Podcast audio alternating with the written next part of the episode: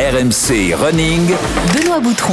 Salut à tous, bienvenue dans RMC Running, c'est le podcast d'RMC dédié à tous les passionnés de la course à pied. Alors tu le sais, chaque semaine on te propose un portrait de coureur inspirant. Tu vas bénéficier de conseils pour progresser dans ta pratique et d'un bon plan d'ossard ou matos pour rester motivé avec notre champion, Maître Yodu, Johan Durand, marathonien membre de l'équipe de France. Salut Yodu Salut à tous, salut Benoît. Ça va Ça va Les nouvelles sont Ouais, bonnes impeccable. Ouais, ouais, tout va bien, écoute. Et puis quand j'entends ta douce voix, chaque fois je suis heureux de participer à ce podcast. Flatteur. Flatteur. Mais de, de plus en plus, on m'appelle Maître Yodu. hein.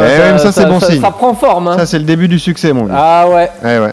Euh, ça t'attire pas, ça t'amène pas encore des réducs dans les magasins où tu vas ou ce genre de choses Non? Non, pas encore, mais c'est la prochaine étape, ouais. Peut-être. Euh, Yodu, on a un invité exceptionnel cette semaine, un touche-à-tout, runner, ultra-trailer, influenceur, deuxième de l'UTMB l'an dernier, juste derrière Kylian Jornet.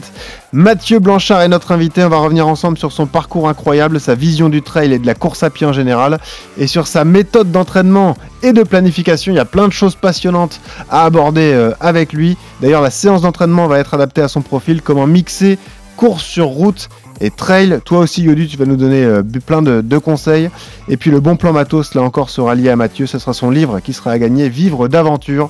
Ça vient de sortir, donc là aussi, un magnifique cadeau. On n'oublie pas les rappels importants. Vous nous suivez sur les réseaux Insta, Strava, Twitter. Vous vous abonnez, vous laissez des notes sur les différentes plateformes de téléchargement. Et encore une fois, j'ai une magnifique nouvelle à vous annoncer Ah. en fin d'épisode. Soyez bien attentifs. Ceux qui aiment le trail, ça va vous plaire. Allez, enfilez vos baskets, attachez vos lacets. Entretien avec un aventurier. C'est vrai qu'en ce moment, on me connaît beaucoup euh, pour euh, le sport. Mathieu, lui, court pour le sud.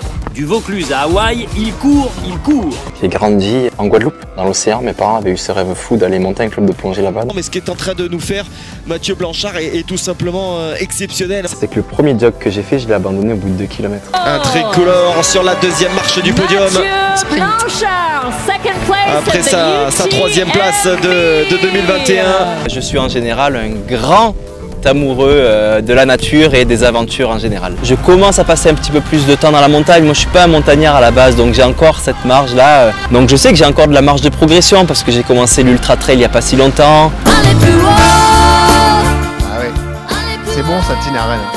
Mathieu Blanchard est donc avec nous, ultra trailer, influenceur, aventurier surtout. Salut Mathieu. Salut Benoît, salut Johan, merci de m'accueillir. Bah non, on est ravis de t'accueillir. Comment ça va?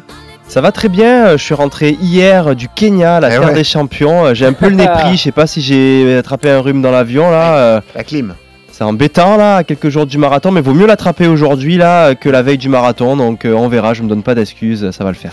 Tu prépares le marathon de Paris. Hein Euh, là, l'épisode va sortir samedi, donc c'est demain euh, pour ceux qui nous écoutent le jour de la sortie. Et oui, demain je vais courir le marathon euh, Ça va, de prêt? Paris. Oui, je suis prêt, on sait jamais si on est prêt parce que surtout que moi la course route j'y connais rien, euh, je me suis jamais entraîné et en plus j'arrive au Kenya donc autant te dire que les paces d'entraînement là-bas euh, t'es pas du tout sur les vrais paces au niveau de la mer donc c'est un peu surprise quand tu redescends. Ça, c'est sûr. Même Yodu prenait des, des tartes quand il Ah, allait c'est au Kenya. compliqué là-bas. Ouais. À 2400 mètres, il faut y vivre. Il faut aimer y courir. hein. Ouais, euh, ça s'est bien passé le stage au Kenya? Ouais, très bien, j'ai beaucoup appris un petit peu sur la culture locale, comment ils s'entraînent, comment ils relaxent surtout, c'est hyper euh, beaucoup d'enseignements que je vais peut-être transposer euh, au trail. Hmm. T'as eu le, soda à la fin de l'entraînement, tout ça Les classiques? Non, mais la technique là-bas, c'est euh, c'est qu'ils prennent rien en fait. C'est hallucinant. Ils Ouais. partent sur des long runs de 40 kilos, de gorgées d'eau et ils prennent que dalle. hein. Donc, euh, comme quoi, hein, le corps humain euh, fonctionne aussi avec rien. Et ils me disent aussi que certains courent des marathons en prenant pareil deux gorgées de- deux gorgées d'eau. quoi. Ah ouais. Il y en a même des Kenyans qui courent à un marathon, hein, qui prennent pas de petit déjeuner avant. hein. C'est-à-dire le jour de la course? Le jour de la course, ils partent à jeun. Ah ouais. Mais parce qu'ils font ça depuis tout petit, quand tu Mm. fais tous tes entraînements à jeun, toutes tes sorties longues à jeun, C'est tu as vrai une qu'ils certaine habitude. tôt. Après, ils s'alimentent pendant la course. Mm. Il- mais euh, James Turry, un Français qui a couru euh, de, de 10 de mémoire au marathon, qui était d'origine kenyane, euh, faisait ça, qui courait ses marathons à jeun. Ok. Mathieu, on démarre toujours nos podcasts par cette même question. Pourquoi tu cours, Mathieu Blanchard? Pourquoi je cours? Il n'y a pas de, y a pas de, de raison euh, très philosophique et intelligente. Je cours parce que je kiffe ça, tout simplement. C'est un gros plaisir d'aller courir. euh, même ce qu'on appelle euh, l'entraînement, où on se fait un petit peu mal, où on fait un peu des séances avec euh, des intervalles un peu plus longs, mais c'est toujours un plaisir. Et euh, voilà, c'est juste que je kiffe ça, euh, comme quand euh, je mange une grosse crème glacée. Quoi.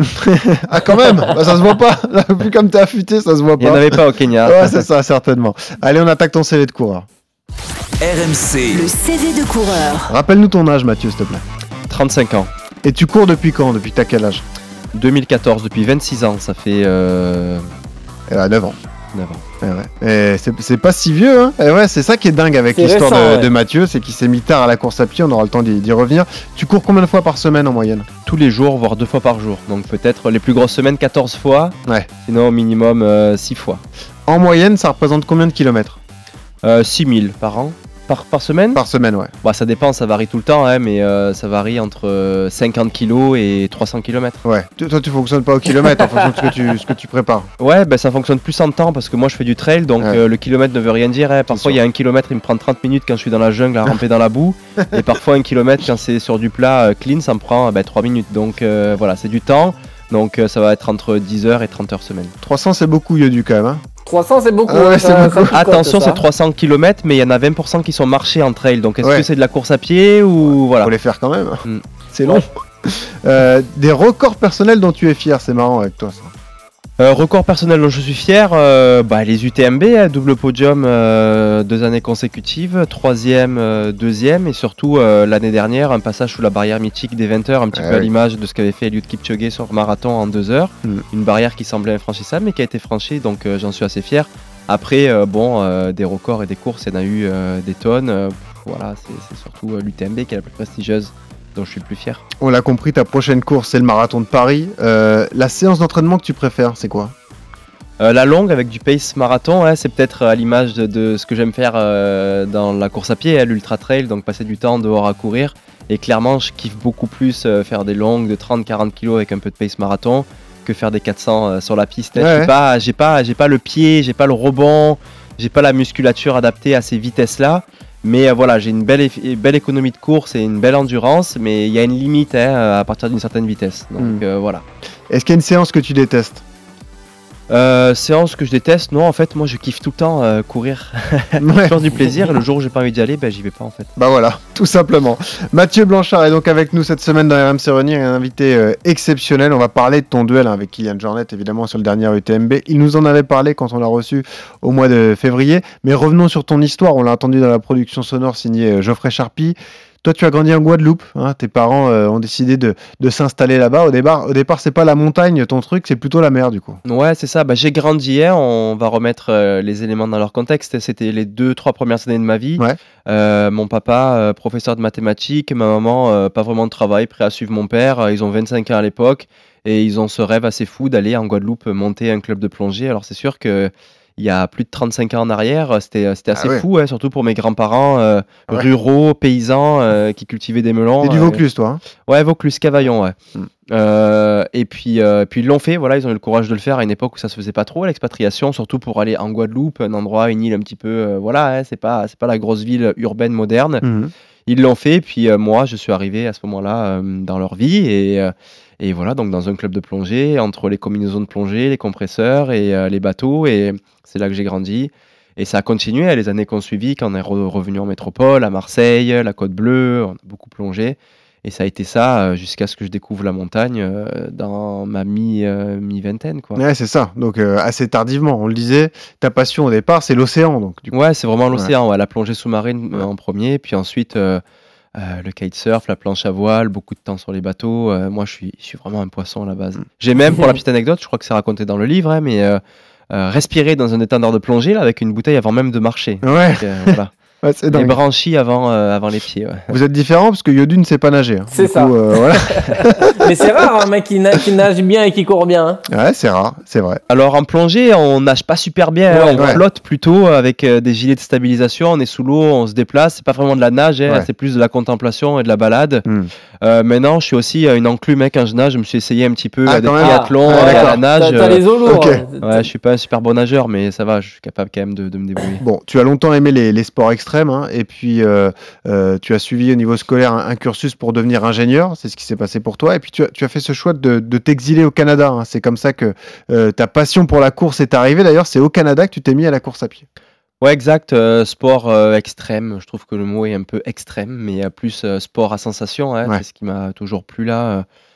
Voilà. Et puis euh, au milieu de ça, euh, des études d'ingénieur, un début de carrière d'ingénieur qui avait commencé à droite à gauche à l'international. Je suis allé travailler en Asie, à Kuala Lumpur, en Afrique. Et euh, je me suis retrouvé à un moment donné dans un bureau de consulting à Paris, à Boulogne-Billancourt. Et ça a été quand même traumatisant pour moi, qui venait quand même un petit peu du plein air, bien sûr. euh, du sud où on est un peu Ouais, plus relax. c'est pas du tout dire. le profil au départ. ouais. Et là, euh, des horaires euh, assez euh, costauds, 8h, 20h tous les jours obligatoires. Et là, je fais pas mon Marseillais pour le coup, ouais, c'était vraiment euh, ça. Et euh, c'était très stressant avec des objectifs euh, de rendement euh, assez euh, serrés. Et euh, j'ai pété mon câble, quoi. Donc je suis parti euh, dans un autre pays où j'avais euh, lu et cru comprendre qu'il y avait une manière de travailler ce métier-là euh, plus relax. Mm.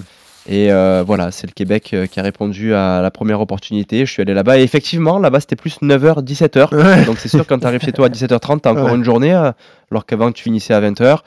Et voilà, nouveau pays, nouvelle opportunité professionnelle. Pourquoi pas se remettre en forme aussi, parce que j'avais fait un petit peu carnage à Paris pour diluer et oublier mon stress. Et euh, voilà, euh, j'ai commencé à courir de manière assez banale pour perdre quelques kilos et être capable de monter les escaliers sans être essoufflé. Quoi. Tu craignais moins le froid que la ligne 9 du métro en fait. Exactement, mais Ouais. m'a quand même bien piqué au début Ouais. parce que j'arrivais de quasiment six mois euh, de, où j'avais encadré de- des, des safaris de plongée sous-marine en mer Rouge. Donc j'ai vécu pendant six mois sans chaussures, en maillot de bain et sans t-shirt. Ah oui. La peau cramée, les cheveux blonds. au Québec. et puis j'ai atterri au Québec quelques jours après. Ça a été assez violent le choc. Mais euh, ouais, je me suis vite, vite adapté. hein. Alors, c'est ce qui est sympa dans ton parcours. euh, tu, tu te lances comme ça de- dans la course à pied. Tu vois des mecs courir à côté de chez, à- de chez toi, à côté du Mont-Royal, quand tu habites au, Mhm. au Québec. Enfin, D'ailleurs, tu y habites toujours. Et, euh, et tu te dis, je vais m'y mettre. Mais au départ, tu as, presque honte de pratiquer ce sport. C'est ce que tu racontes très bien dans le livre. T'as pas forcément envie de le dire à ton entourage. Tu te lances comme ça sur des footings. D'ailleurs, tu fais des tout petits footings au début. Tout de suite arrive le virus du marathon parce que tu te dis, je vais m'inscrire à un marathon qui te semble surhumain à l'époque. Mais tu le fais un peu en catimini, quoi. T'as un peu honte d'en parler autour de toi, quoi. Ouais, parce que c'est mon milieu, euh, c'est mon environnement euh, d'origine, les potes, euh, en tout cas ceux avec qui je traînais dans mes villages, c'est assez macho, hein, et puis c'est les sports un peu de gros bras, mécaniques, voilà, et puis les sports d'adrénaline comme je parlais tout à l'heure. Et euh, c'est sûr qu'aller euh, faire euh, du jogging, avec surtout en hiver, tu mets des petits, euh, on appelle ça des collants bien serrés. un petit peu fluo, voilà, c'est un petit peu ringard c'est un peu cliché, hein, quoi. Non, mais c'est c'est Ouais. ça, ouais, c'est vrai. hein. Ouais. Enfin, au début, quand t'as jamais mis un collant euh, de course à pied et que vrai. tu pars courir dehors en collant, t'es pas à l'aise, quoi. Ouais, tu dis, euh, les gens me regardent. Ouais. D'ailleurs, je mettais un short par-dessus. Eh tu ben vois, arrête, parce que ma- euh, et je trouve Eh, ça la aujourd'hui, je trouve ça horrible les gars qui mettent des shorts la par-dessus les collants. Ouais, Mathieu, ma femme Ah me bon force à mettre des shorts. Elle me dit, mais tu vas pas sortir comme ça. Et Aujourd'hui, je trouve ça moche, les shorts par-dessus les collants. Mais tu vois, je faisais Ouais. ça. Et puis, euh, et ça m'a pris quelques mois avant de l'annoncer à mes potes et à ma Ouais. famille que je m'étais mis à courir parce que je trouvais ça euh, un peu ringard. Quoi. Bon, tu as commis toutes les erreurs possibles hein, dans ta prépa marathon qui a duré 4 mois pour ce premier marathon euh, au, au Canada. Tu le réalises quand même en 3 heures, hein, 3 heures et quelques secondes. C'est dire, Yodu, le potentiel du gars quand même, parce que premier marathon Ah en bah. 3 heures alors qu'il découvre la course à pied, on sentait qu'il y avait quelque chose. Ah bah après, tu, tu fais pas les résultats qu'il a fait euh, sans avoir des qualités naturelles et sans déjà euh, avoir, euh, c'est ça, un certain bagage en lui qu'il qu'il ne soupçonnait pas, quoi. Ouais, une seule grosse qualité, c'est la qualité mentale, parce que je peux te dire que mon corps n'était pas de la qualité, il était tout pourri. J'ai couru mon marathon avec double tendinite d'Achille, double TFL, donc syndrome de l'essuie-glace. euh, Toutes les blessures du coureur. toutes, mais en Tout même temps dans le ouais. marathon, donc c'est plus le mental qui était solide que, que le corps à cette époque. Ouais, mais quand même, enfin, c'est c'est lié, quoi. c'est- Tu t'étais bien préparé pour le marathon Ouais, ben en fait c'était un hasard. hein. Je suis allé dans une trop. bibliothèque à Montréal, j'ai pris un livre euh, de course à pied, j'ai regardé les programmes qu'il y avait dedans et le, le plus rapide des programmes c'était 3 heures. J'ai dit ah c'est quand même stylé, je vais essayer de faire ça. Mais parce que j'y connaissais rien, je savais même pas à l'époque que 3 heures c'était un bon temps ou pas. Je n'avais aucune idée. Est-ce que c'est 2 heures, est-ce que c'est 3 heures, est-ce que c'est 4 heures? 3 heures c'est le plus rapide et puis il y avait des paces là dans l'entraînement, je les ai pris, je les ai fait et, euh, et voilà euh, ça, ça a fonctionné. Mais mais c'est ça, le mental te permet de te pousser euh, dans des dimensions un peu folles et c'est là que ben, je l'ai pas découvert, je l'ai su plus tard que ma force c'est surtout ça quoi, de Ouais. D'être têtu un peu. non, mais jusque boutiste surtout, parce que tu, là aussi, tu racontes bien dans le livre, mais euh, euh, il y a certes cette préparation, mais toi, quand tu t'intéresses à un domaine, tu vas au bout des choses, en fait. Et ça, on va le voir notamment quand tu découvres le trail. Tout de suite ça te passionne, ça, c'est- ça- ça- c'est une passion dévorante même, parce que tu, tu, tu y penses continuellement. Et, et toi, tu as envie d'aller au bout, tu veux tout savoir, tout connaître, les techniques, tout ça. Après, on verra que tu es vraiment un crack en matière de planification, tu n'as pas d'entraîneur d'ailleurs, Euh, planification, de nutrition, etc. Tu as beaucoup travaillé, tu travailles beaucoup là-dessus. Euh, c'est un trait de personnalité particulier quand même, Mathieu. Ouais, le déclic est venu en fait. euh, une des raisons pour laquelle je suis tombé amoureux de la course à pied, c'est quand j'ai découvert que c'était pas justement un sport idiot. Ouais, Euh, pour moi, c'était, enfin, la course à pied, c'était un peu teubé hein, de courir euh, Après- Gump quoi. après rien autour de son pâté de maison, euh, voilà. Et puis en fait, quand j'ai commencé justement à dévorer ce livre-là avec les programmes d'entraînement et d'autres, c'est là que j'ai découvert que c'était finalement hyper intelligent, hyper fin. Et il y avait beaucoup de paramètres sur lesquels on pouvait jouer pour progresser. Et ce qui m'a beaucoup plu aussi, c'est qu'il n'y avait pas d'excuses par rapport au matériel. C'est toi avec toi-même, Eh ouais. toi avec ton corps. Il n'y a pas de vélo en carbone avec des roues qui roulent plus vite. Il n'y a pas de combinaisons qui font nager plus vite. Il n'y a pas d'excuses euh, de ski qui glisse plus vite. euh, de la... Non, c'est toi avec toi-même. Tu Mhm. pars, tu cours. Et après, tu joues avec les paramètres physiologiques euh, et puis les paramètres externes aussi. hein, et ça, ça m'a beaucoup plu. Et c'est ce qui m'a fait le déclic parce que, voilà, un peu, euh, j'ai été forgé euh, comme ingénieur là, à cadrer un cerveau un peu cartésien, même si j'étais un peu, euh, finalement, peut-être un artiste. Et je le redécouvre aujourd'hui. Mais en tout cas, c'est c'est l'orientation que j'ai pris par l'influence euh, euh, des conseillers d'orientation, de la famille, etc. Mm. Et ce qui fait que bah, ça s'est vite euh, retrouvé dans ma personnalité quand j'ai décidé d'optimiser un peu les paramètres euh, dans la course à pied, tout comme un ingénieur. En fait, un ingénieur, son boulot, il a un problème devant lui de le résoudre. Ouais. Et moi, mon problème, c'était de euh, courir un marathon en 3 heures ou de progresser le plus vite possible. Donc, j'ai trouvé euh, les paramètres qui faisaient résoudre ce problème. T'en as fait beaucoup, hein, des beaux marathons d'ailleurs. T'as fait Boston, t'as fait New York, t'as fait Chicago. je Ouais, crois. mais euh, même pas. En fait, le, le temps, euh, le temps, c'était un peu une conséquence. euh, J'étais déjà, en fait, sans le savoir, euh, plus euh, drivé par l'expérience. Ouais. Et c'est ce que j'ai kiffé finalement quand je me suis retrouvé dans le trail parce que c'est purement de l'expérience plus que de la performance. Mhm. Et euh, à ce moment-là, bah, c'était l'expérience de courir les plus beaux marathons euh, d'Amérique du Nord parce que je kiffais ça, de me retrouver en ville avec des rues privatisées. Ouais. que pour toi. Et euh, quand tu es sur la 5e avenue, Central Park à New York, ou sur les gros ponts, là, juste pour toi, c'est quand même assez euh, stylé. Donc c'était l'expérience de faire tous ces marathons-là. Et c'était plus une bucket list que je voulais cocher Ah, euh, que- qu'améliorer du temps. Mais éventuellement, c'est sûr qu'avec les années, les mois et l'entraînement, bah, tu finis par progresser et améliorer ton temps. Ouais. Euh, tu te reconnais un peu dans le parcours de. C'est différent, hein, Yodu, parce que toi, tu as un parcours classique. tu es passé par les courtes distances et ensuite tu es monté sur, sur marathon. Là, on a un vrai profil atypique euh, en face de nous aujourd'hui, Yodu. hein. Ah bah complètement, ouais. C'est un profil. euh, euh, Il y, a un- peu des, toujours des ovnis comme ça qui passent, qui découvrent un peu la, enfin découvrir la course à pied à cet âge-là, à 25 ans, quand t'as jamais fait de course, que t'as fait la fête, que t'as as travaillé, enfin t'as eu une vie complètement différente de nous. euh, Enfin les athlètes de haut niveau sur route, généralement on vient du même système. On a démarré, à, on a été repéré à 15 ans, puis Mhm. après bah tu vas en sport-études, puis après tu progresses. Les premières sélections en équipe de France euh, junior, espoir, t'es repéré, puis euh, puis après tu perfs en senior. Et là, bah, c'est des profils qui sont complètement différents et ça arrive. Il y a des ovnis un peu comme ça qui, qui, qui vont sur le trail ou même sur la route. Hein. Euh, euh, Nicolas Navarro euh, court Ouais. aujourd'hui le marathon en, en 2-7 et, et pourtant il a démarré euh, sur le tard aussi à plus de, de presque 25 ans. Donc ça arrive, hein, des gens qui sont doués, qui ne le savent pas et qui, qui, qui progressivement découvrent la course, aiment ça et puis progressent. Quoi. Toi, tu prends conscience que tu as des qualités. Justement, après, tu te lances sur trail. Et les courses que tu disputes, tu parviens à les gagner. Donc là, tu te dis quand même, j'ai un niveau euh, intéressant. Ouais, le trail, ça a été une nouvelle couche euh, de course à pied. Et euh, le trail, en fait, c'est quand même un sport où, enfin, pour moi, en tout cas, l'expérience que j'en ai, ça se gagne beaucoup en descente, hein, Ouais. plus qu'en montée et à plat. Montée Mm. à plat, ça reste du VO2 max, c'est ton moteur, ça, tu peux le développer, peu importe, sur un vélo ou en faisant des séances. Mais la descente, c'est quand même un aspect euh, technique euh, très particulier. Ouais. Et le fait d'avoir fait euh, des sports extrêmes ou des sports à sensation, j'ai fait beaucoup de VTT descente, beaucoup de BMX, beaucoup de skateboard, C'est quoi C'est le coup d'œil alors où tu dois le- être capable de lire Ouais. euh, le terrain, les vagues, les Mhm. obstacles, euh, et scanner en fait rapidement le terrain pour pouvoir poser tes roues Mhm. ou pas tomber. Et euh, finalement, tu vas beaucoup plus vite en VTT descente ou en kite, ce qui fait que quand tu arrives en trail et que tu dois courir en descente, tu as une capacité d'analyse euh, de scan de terrain hyper affûtée. Tu es capable de poser les pieds au bon endroit sans t'éclater et euh, t'as pas cette appréhension aussi euh, de vitesse de descente. Et tout de suite, j'ai été très bon, euh, enfin pas la première course, mais très Ouais. vite, euh, j'ai j'ai réussi à transposer mes apprentissages d'autres sports en descente et je pense que c'est ce qui m'a permis d'être euh, d'être assez compétitif dans ce sport-là. Vient ensuite l'événement, l'événement Salomon, ta rencontre avec cette marque. Faut, là aussi, il faut que tu nous le racontes parce que c'est euh, un concours que tu vois passer comme ça sur, sur les réseaux, je crois d'ailleurs. Euh, on cherche de, de nouveaux athlètes, de futurs stars de la discipline et euh, les vainqueurs sont invités sur une semaine de camp d'entraînement et toi, tu tentes ta chance en fait. C'est comme ça que ça Ouais, se passe. ça a été une grosse transition, un gros déclic, ça aussi. Ça a été un passage majeur dans ma vie d'ailleurs. C'est le premier chapitre du Ouais, livre. Donc On est à quelle là- période là? S'il est là, on est en 2000, euh, fin 2016, début, de- de- début 2017. Eh ouais. Donc tu, tu cours depuis peu alors? Ben, ça fait euh, deux ans et que Ouais. je cours que sur la route et euh, j'ai juste un seul trail à mon actif à ce moment-là. hein. Ah donc euh, voilà, je découvre ce camp d'entraînement, une académie en fait, c'est plus une académie euh, où ils souhaitaient ben, trouver des potentiels. Alors les règles, c'est qu'il fallait pas avoir de sponsor, il fallait débuter dans, dans ce sport-là pour, pour être finalement un potentiel par définition.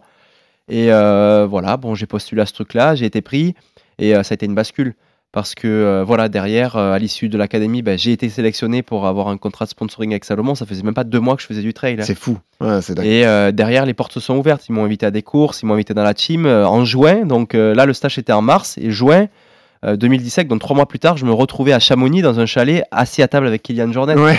le gars que je découvrais que je venais de lire son livre tu vois ça n'avait euh, aucun rapport le truc Ouais.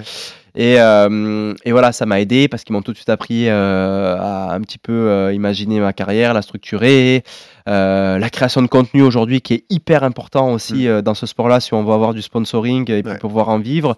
Et je l'ai appris très tôt dès le début, j'ai pas perdu de temps et il valait mieux que j'en perde pas parce qu'en commençant à, à- ben, j'avais 29 ans à ce moment-là, il fallait que, Oui, c'est ça. que, que j'enchaîne. ouais. Mais ce qui est intéressant aussi, c'est que tu as, quand même un profil différent des, des autres trailers de haut niveau. C'est-à-dire que tu as, même une personnalité différente par rapport à ce Ouais, qu'on a ben, déjà reçu nous, tu vois. Comme euh. disait Johan, euh, il y a un parcours aussi classique hein, dans le trail. hein, euh, tous les autres euh, trailers qui étaient assis autour de la table en 2017, qui étaient professionnels, ben, ils avaient déjà 10, 15, 20 ans d'expérience. Ouais. Et euh, ils Souvent vivent nés la en plupart- montagne, ils vivent souvent, la plupart voilà. en montagne, ça, montagnards, en donc montagne, euh, ouais. ils sont déjà adaptés à ça, à tout ce qui est euh, technicité, altitude, mauvaise météo, pousser sur des bâtons. euh, moi, je savais pas faire tout ça. hein. Comment on s'adapte justement au milieu de tous ces champions? Tu vois, même humainement, est-ce que tu crées des liens facilement? Est-ce que la passion de la course à pied, ça vous rassemble quand même Euh, Ouais, bien sûr, l'aspect communautaire est hyper fort euh, dans le trail. hein. Après, euh, moi, l'adaptation au début, elle a été difficile parce que justement, euh, j'étais un ovni, hein, comme euh, Ouais, bien sûr. disait, euh, Johan, et, et j'ai eu longtemps un petit peu euh, un syndrome de l'imposteur euh, assez fort. euh, Ouais. donc, j'étais assez. J'étais quelqu'un qui était de nature un peu extraverti, hein, dans la fête, les soirées, tout ça. Mais quand je me retrouvais avec un team pro de sport au milieu, avec euh, euh, là, invité, je- les gens me regardaient, ils me connaissaient pas, tu vois. Ouais. Et puis quand t'as pas le parcours classique, euh, ben, parfois il y a un petit peu de, de frustration, de jalousie, même si on te le dit pas, tu le ressens. Ou on te dénigre au début Ben, pas Non jusque là, Tu le mais sens tu, pas, le, sens, ouais. tu Ouais. le sens que les gens euh, ils te considèrent pas, tu te Ouais. regardent un peu de haut, t'es qui, euh, et voilà. Et, C'est qui celui-là? mais euh, voilà, je suis passé à travers après quelques années, ça a pris du temps, mais il fallait faire ses preuves et c'est normal. Hein, euh, et voilà. Bon, les résultats ont suivi ensuite. Ça s'est bien passé tout de suite. Ouais, ben pas tant parce que 2017, 2018, 2019, euh, 2017, 2018, ben, c'est mes deux premières années de trail et Mhm. donc euh, je vais quand même assez vite parce que un an après, je suis déjà sur un UTMB, tu Ouais, vois, c'est en ça. 2018. Ouais, on va en parler. Euh, 2019, je suis blessé toute l'année. Enfin, je suis blessé la première moitié de l'année, la deuxième moitié, je fais le tournage de Colanta. Ouais. Et 2020-2021, Covid.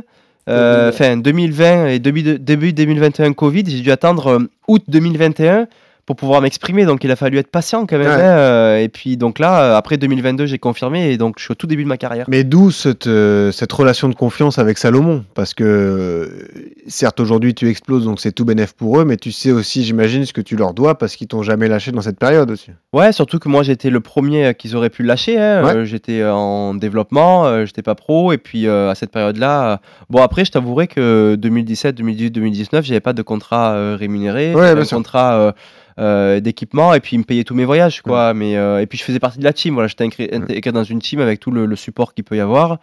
Euh, mais non, ils m'ont pas. mon contrat, il se renouvelait chaque année. Et puis ça, c'est pour ça que je leur dois aussi ça, que je reste dans la famille, parce qu'à l'issue de mon UTMB 2022.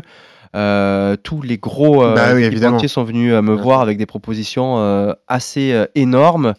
Et euh, voilà, j'ai pas basé euh, forcément mes choix uniquement euh, sur l'argent et j'ai aussi euh, pas oublié d'où je venais Mm. et qui m'avait amené là et ça a été le choix. de- Parlons de ton lien avec l'UTMB parce que chacune de tes courses là-bas a été différente. tu as fait pour ta première en 2018 une, une 13e place, hein, ce, qui est, ce qui est magnifique.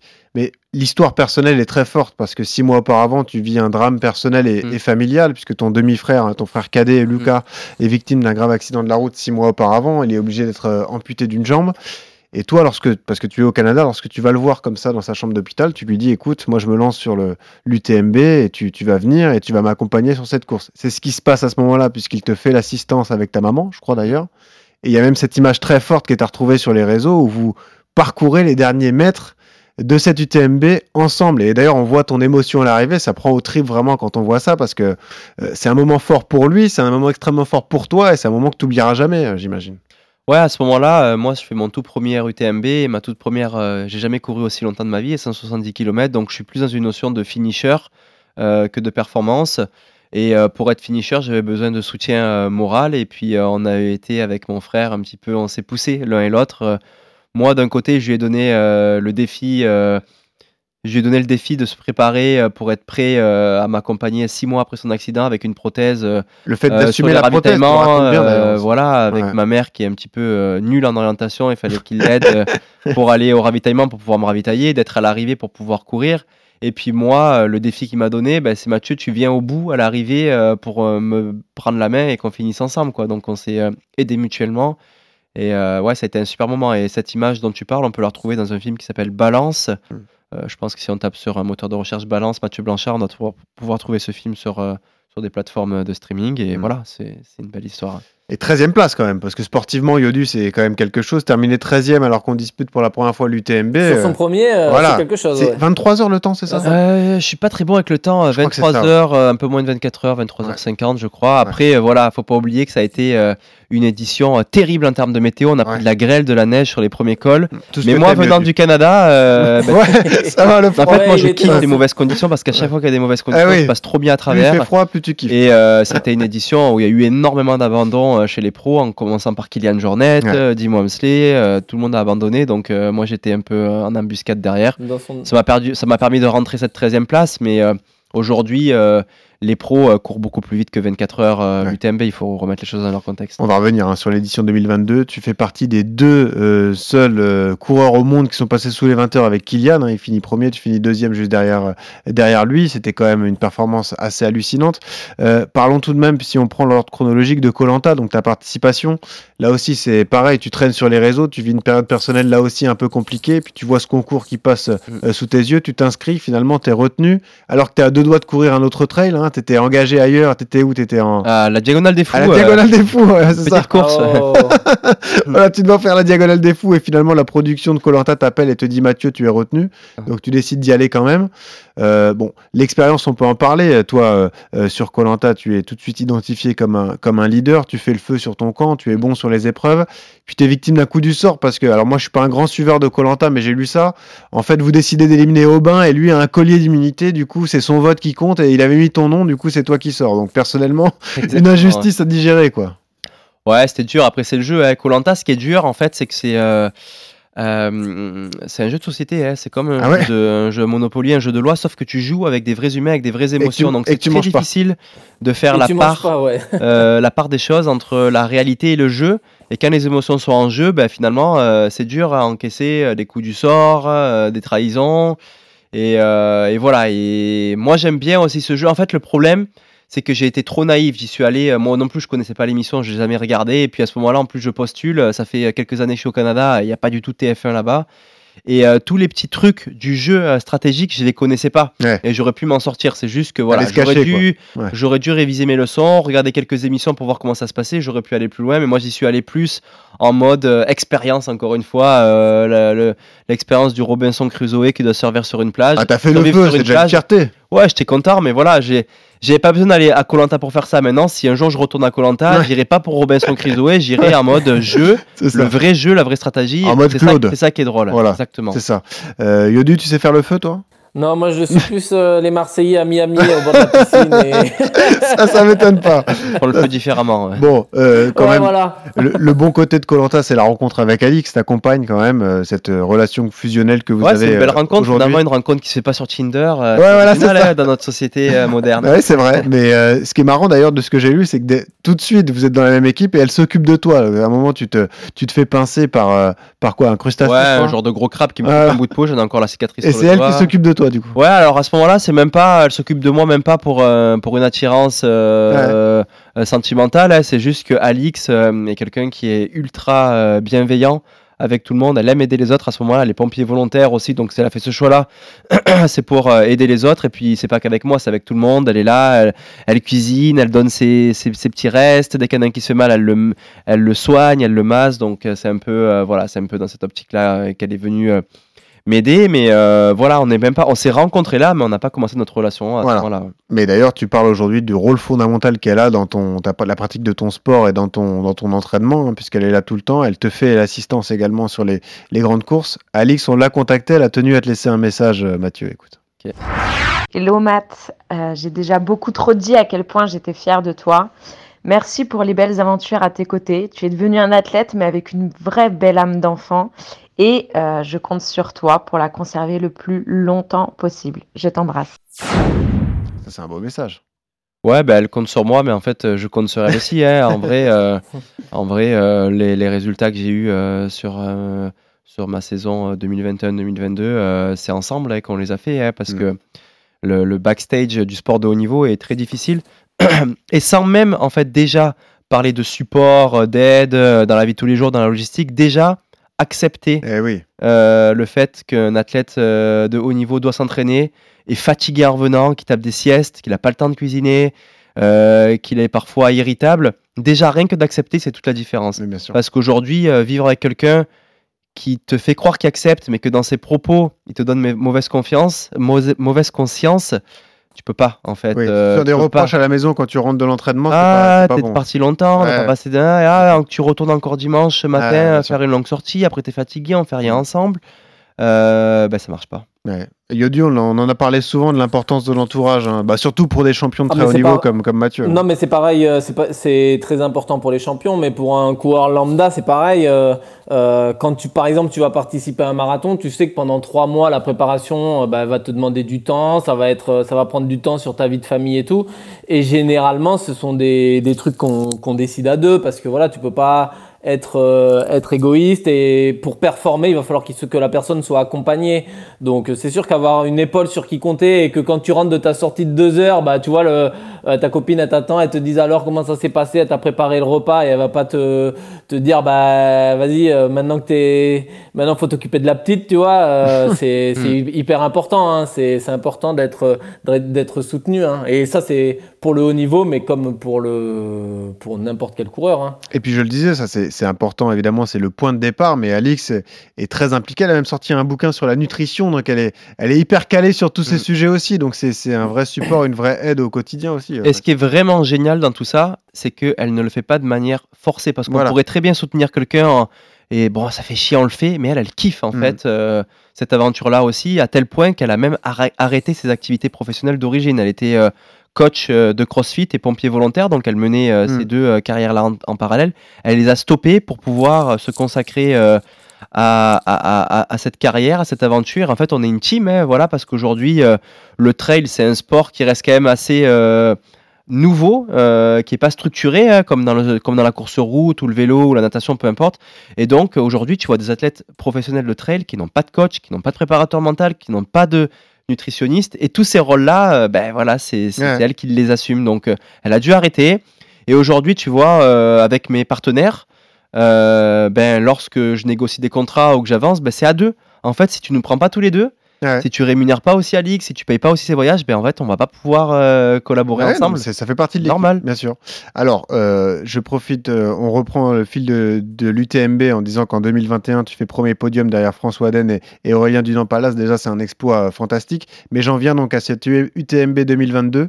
Et au-delà de la performance sportive, je te félicite pour le podcast que tu as sorti dans mon bain. Parce qu'on a sorti un extrait justement de l'importance du rôle d'Alix sur les ravitaillements, notamment l'un des derniers ravitaillements. C'est un moment très émouvant. Moi, je l'ai écouté comme ça, j'étais chez moi en train de ranger des affaires. Je trouve que ça, ça donne les frissons. On vous plonge dedans. Donc, c'est l'UTMB 2022. Mathieu est à la bagarre avec Kylian Jornet pour la gagne sur l'UTMB. Écoutez. Allez, go. Il y a Roger, il y a tout le monde. Ok, c'est bon, il y a tout ce qu'il faut. T'en veux que deux Ok, c'est bon. Il y en a plus que deux. On y va.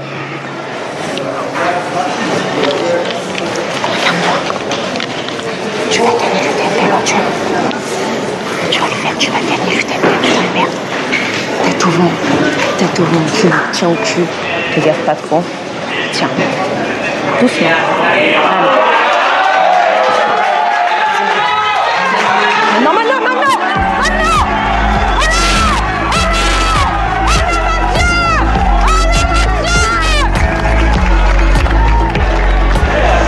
Allez. Pardon, il mérite et il va le faire.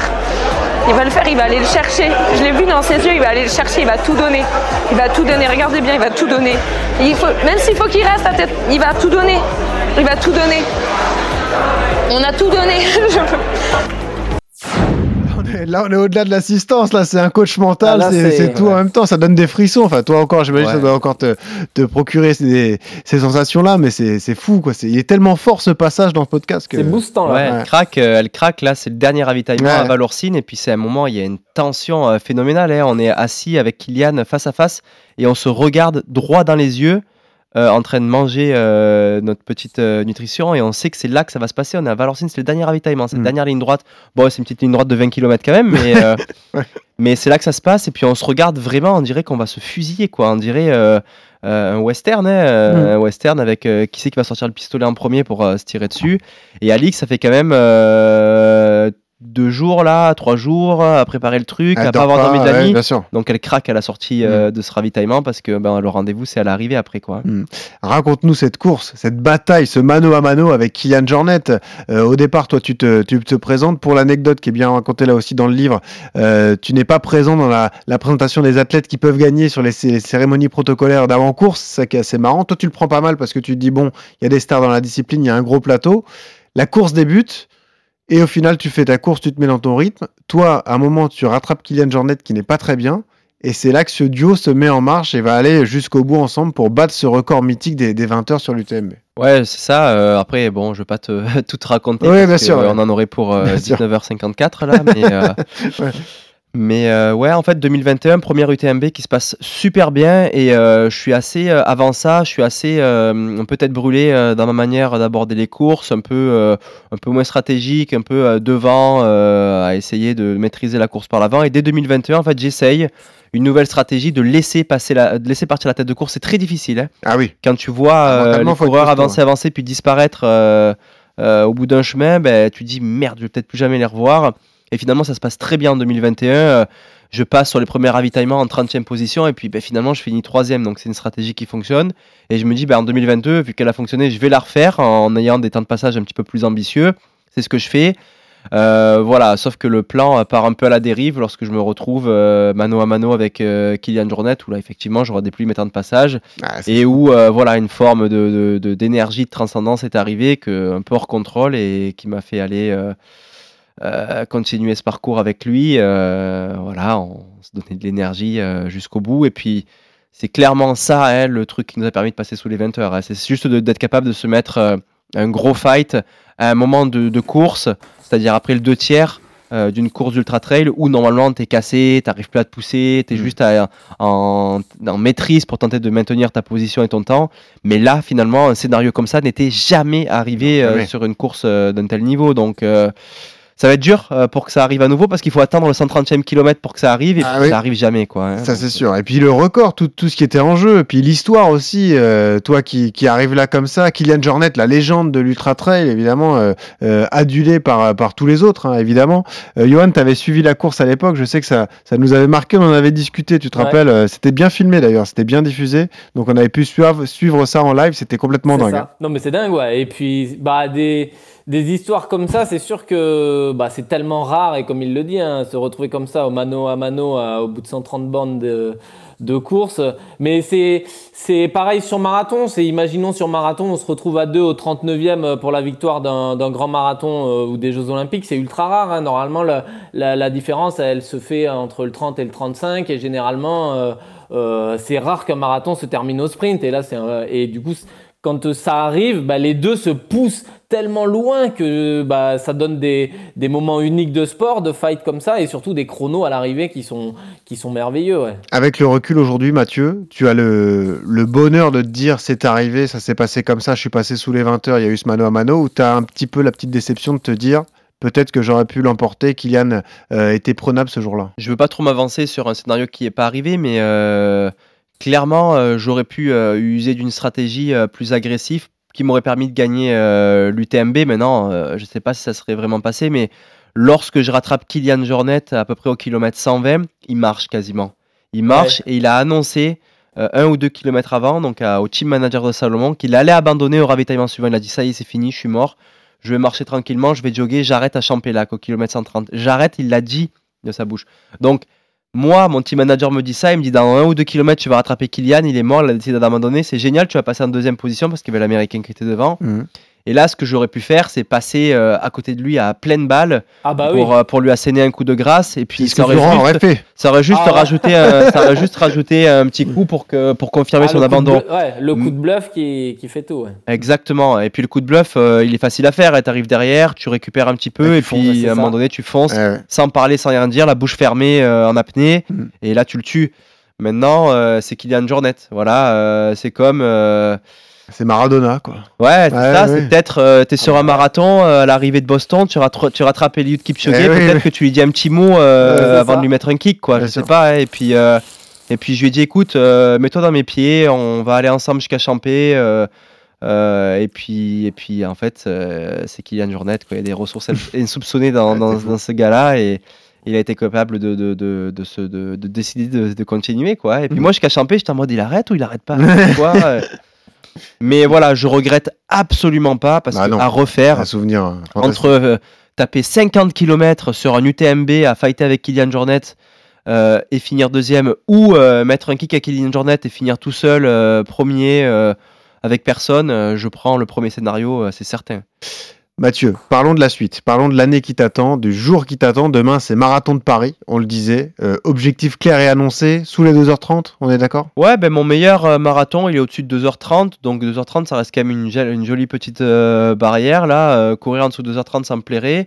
Maintenant, il y a un groupe qui se forme là, il y a des petites rumeurs qui disent qu'il y a un groupe qui va se former pour, pour un 2h25. Mhm. Donc c'est sûr que je préfère. euh, Il y aura Dorian euh, Dorian de Il y aura Dorian, ouais. Il y aura Dorian Colanta. Ouais. Ouais. Je préfère tenter un 2h25 dans un groupe qu'un 2h28 tout seul, tu vois. Ouais. euh, donc euh, pff, voilà, c'est ça le, Ça va être le sympa. plan, ouais. Ouais, un beau groupe qui est, qui est prévu. C'est, on précise que pour toi, c'est une course de préparation. Tu as tout anticipé, évidemment, puisque euh, tu, tu axes ta préparation sur des gros objectifs. Ton gros objectif de l'année, c'est la Western States qui aura lieu le dernier week-end de juin. Hein, c'est donc cette course, cette ultra trail comme ça euh, aux États-Unis, dans la chaleur du, du Sierra Nevada, je crois. Mhm. Euh, et toi, tu vas aussi faire le marathon des sables qui arrive là aussi dans un gros mois. Ça aussi, c'était deux gros objectifs. Le marathon, c'est un point de passage pour toi, en fait. Ouais, mais les, euh, en fait, ce, ce que je fais, c'est que je, fin- je, je fixe toujours des objectifs principaux A dans l'année, Ouais. euh, où euh, quand je vais aller là, tout mon mental va y être dédié et je vais être capable de peut-être me, me, me- me transcender. Et ben, je mets des jalons intermédiaires pour m'y préparer. hein. et puis là, les deux jalons intermédiaires que j'ai mis pour la Western State, c'est le marathon de Paris et le marathon des sables. Pourquoi? Parce que la Western State, c'est une course qui se court. Euh, voilà, où on marche pas course, beaucoup, ça ouais. court beaucoup, ça Ouais. court très vite sur des chemins euh, américains là qu'on appelle de gravel road, là Mhm. assez large, où euh, tu peux passer euh, des paces à 3,20 kg, même après euh, 100 kg. Donc il faut être capable de courir vite et avoir une belle économie de course. Et voilà, c'est pour ça que j'ai choisi le marathon de Paris, pour remettre un petit peu de rythme, de vitesse, habituer une biomécanique à courir vite sur des sentiers comme ça. Maintenant, ce que je veux dire, c'est que je me donne pas d'excuses. hein. Je ne dis pas, Mhm. c'est c'est- euh, c'est juste un jalon. Non, moi je vais tout donner au marathon de Paris, Ouais, je vais tout donner sûr. au marathon Tu des Sables. Mais ce que je sais, tout de même, l'excuse que je me donne, c'est que au niveau mental, quand c'est pas ton objectif principal, t'as le dossard qui va quand même euh, te chauffer, mais il manque toujours ce petit truc qui fait Ouais, que euh, Ouais. tu peux aller en chercher un petit peu plus. Mais voilà, je vais tout donner euh, sur ces deux courses-là et, Et, euh, et ça reste quand même des beaux objectifs. Marathon des Sables, tu vises la gagne quand même? Enfin, tu vas pour, euh, pour bien parfait Écoute, euh, j'ai déjà, eu l'expérience. j'ai titillé un petit peu les Marocains qui sont très très forts dans ce domaine-là. Ils sont très adaptés au désert. Maintenant, j'ai vu aussi qu'ils n'étaient pas intouchables. Donc, je vais arriver encore plus près que la première fois que je l'ai fait parce que j'ai fait une prépa marathon av- avant. Donc, le marathon des sables, c'est une course qui est quand même assez plate dans le désert. Donc, j'imagine que mes attributs seront meilleurs. Maintenant, euh, voilà, ça reste une course de 270 bornes dans le désert où il fait très chaud dans le sable. Euh, ils sont beaucoup plus adaptés que nous, mais on peut user de stratégie pour leur jouer un peu dans la tête aussi. Et ensuite, la Western State, on disait la chaleur comme ça Ouais. aux États-Unis. Euh, Kylian Jornet l'a l'a gagné d'ailleurs. Oui. La phrase qu'il nous a dit qu'on a retenue, c'est J'ai pissé du sang. Ouais, ouais, donc ben, il nous a dit il fait très chaud, méfie-toi. Donc euh, ouais, c'est attendez-vous à de la chaleur. Très difficile. Et Voilà. c'est une course mythique. hein. C'est un petit peu euh, l'équivalent d'un UTMB en Europe, aux États-Unis. C'est la course la plus mythique Eh là-bas. Bien sûr. Et euh, y participer, c'est déjà une sacrée chance parce qu'il n'y a que 300 places pour euh, des dizaines de milliers de demandes. Et euh, voilà, on va découvrir cette course-là. Après, c'est comme l'UTMB, hein, c'est un projet plus à long terme. Voilà. Quand tu arrives sur des courses comme, comme ça, il y a tellement des particularités euh, euh, de course spéciales que parfois, il te faut la faire au moins une fois pour comprendre comment ça se passe, les Mhm. ravitaillements, la chaleur, la vitesse. Et euh, tu performes pas forcément la première année. D'ailleurs, Kylian Jornet, la première année, euh, il s'est totalement planté. Ouais, il a fallu qu'il y retourne l'année d'après pour la réussir. Exactement. Mathieu, reste là. Yodu, on passe à la séance.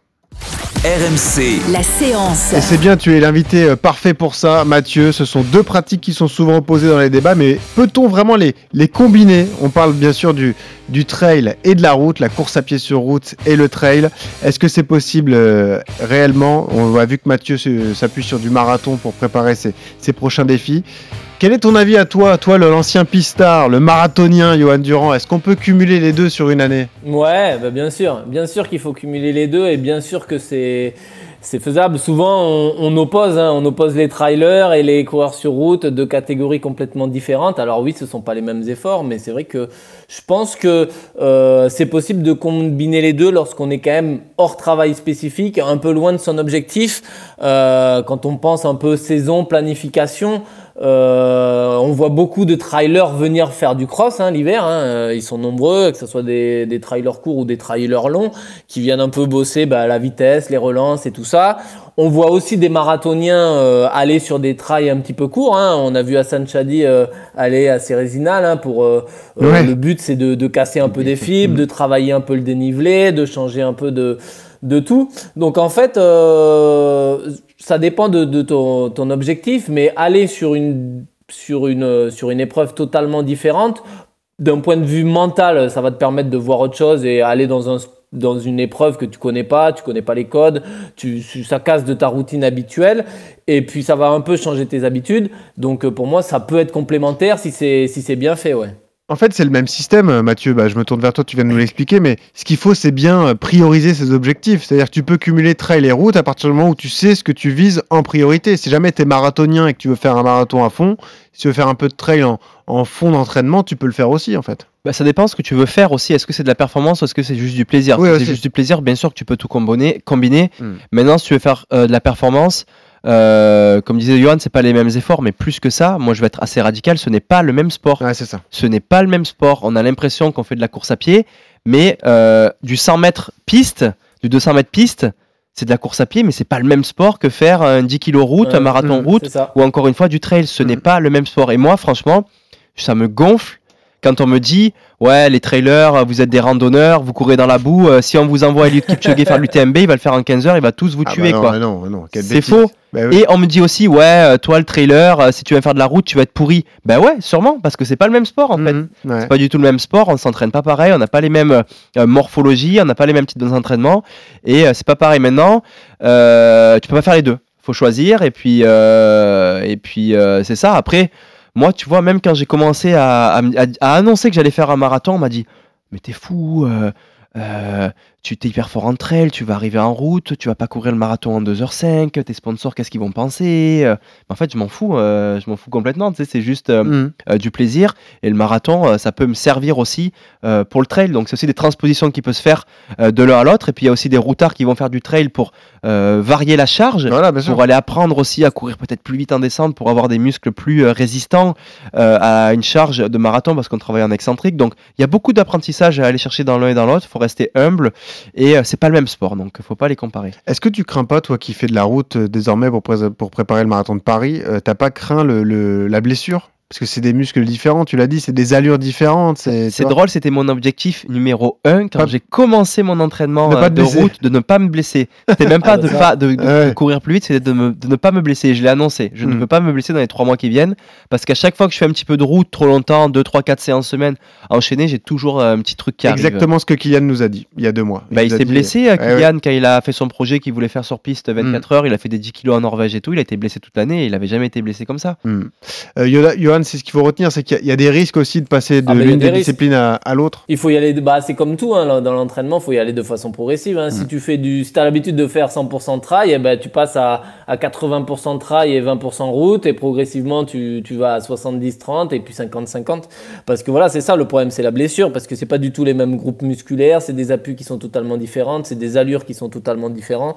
Donc euh, effectivement, la blessure, c'est le, le point noir un peu de vouloir un peu combiner les deux. Ouais. Donc, si on veut résumer les conseils pour ceux qui aimeraient euh, mixer les deux, parce que nous, euh, évidemment, on s'intéresse également au trailer, c'est ça, c'est finalement bien définir ses objectifs et se servir du reste pour euh, progresser dans sa pratique, en fait. Et en étant euh, progressif dans le, le changement de pratique, mais ça peut, ça peut s'entendre. Hein. Quelqu'un qui a fait un an et demi de trail, eh ben, peut-être pour casser la monotonie de tout ça, retrouver un peu de vitesse, retrouver un peu de pied, euh, changer un peu, euh, basculer un peu sur la route, sur du 10 km ou sur du semi, de façon très progressive, ça peut, ça peut s'entendre. Et inversement, quelqu'un qui fait de la route, qui veut découvrir un peu un autre milieu, euh, ça peut être intéressant. Hein. Mathieu, tu valides? C'est bon? Ouais, je valide à conseil. 100%. ouais. Il y a beaucoup à prendre dans l'un et dans l'autre. Et puis, euh, tu sais, je reviens du Kenya aussi. Et puis là-bas, euh, même si c'est des coureurs de route, ils s'entraînent sur des euh, chemins euh, Ouais. de terre rouge, de gravel, où il y a des pierres partout, ça monte, ça descend. Et est-ce que c'est du trail ou de la route? Ça ressemble plus à du trail que de la C'est route. une vraie question. Et les c'est vrai. gars, c'est les meilleurs coureurs du monde, donc c'est peut-être pas pour rien parce qu'ils sont capables de varier la charge. Euh, quand tu les ondes euh, qui se propagent dans la terre sont beaucoup plus diffuses que sur le béton ou l'asphalte, donc c'est peut-être pour ça aussi euh, qu'ils se blessent moins. Et euh, voilà, euh, encore une fois, euh, moi pour moi, les deux euh, se complémentarisent. Maintenant, euh, faut choisir le nombre d'heures que tu mets dans, ces sports-là entre la route et la trail en fonction de tes objectifs. Hmm. Et ben voilà, beaucoup de beaux conseils. Merci beaucoup Mathieu. En tout cas, on passe tout de suite au, au bon plan matos. Et le bon plan matos est, est évident aujourd'hui. On fait gagner le livre de Mathieu Blanchard. Et en plus, il sera dédicacé. Ça, c'est magnifique. Il y aura Magnifique. trois exemplaires du livre de Mathieu. Ça s'appelle Vivre d'aventure. C'est aux éditions Flammarion. C'est coécrit avec Franck Berthaud. Voilà. Euh, donc, magnifique ouvrage. Allez-y, c'est inspirant. Voilà, on a envie de se lancer dans le trail quand on lit le livre euh, de Mathieu. Et c'est un beau cadeau. On te remercie, Mathieu, d'ailleurs, de nous offrir trois exemplaires pour la communauté RMC Running. Ça fait plaisir. Moi, j'adore euh, partager à travers euh, différents canaux, euh, des films, des podcasts, comme tu l'as dit. Et là, le livre, c'est tout nouveau. On peut Ouais. aller un peu plus en profondeur, un peu plus dans l'intimité. Euh, voilà, c'est un terrain un peu inconfortable au début, mais euh, voilà, ça sort. J'ai déjà des premiers retours. euh, ça plaît. euh, donc, Ah, ça se lit très bien. Moi, je te le dis, je l'ai lu en deux jours. Donc, euh, ouais, ça se lit très bien. C'est une histoire passionnante parce que, au-delà du champion, il y a aussi toute ton histoire personnelle qui est intéressante. On l'a dit avec ton frère Lucas, mais c'est pas uniquement la seule anecdote. Donc, allez-y.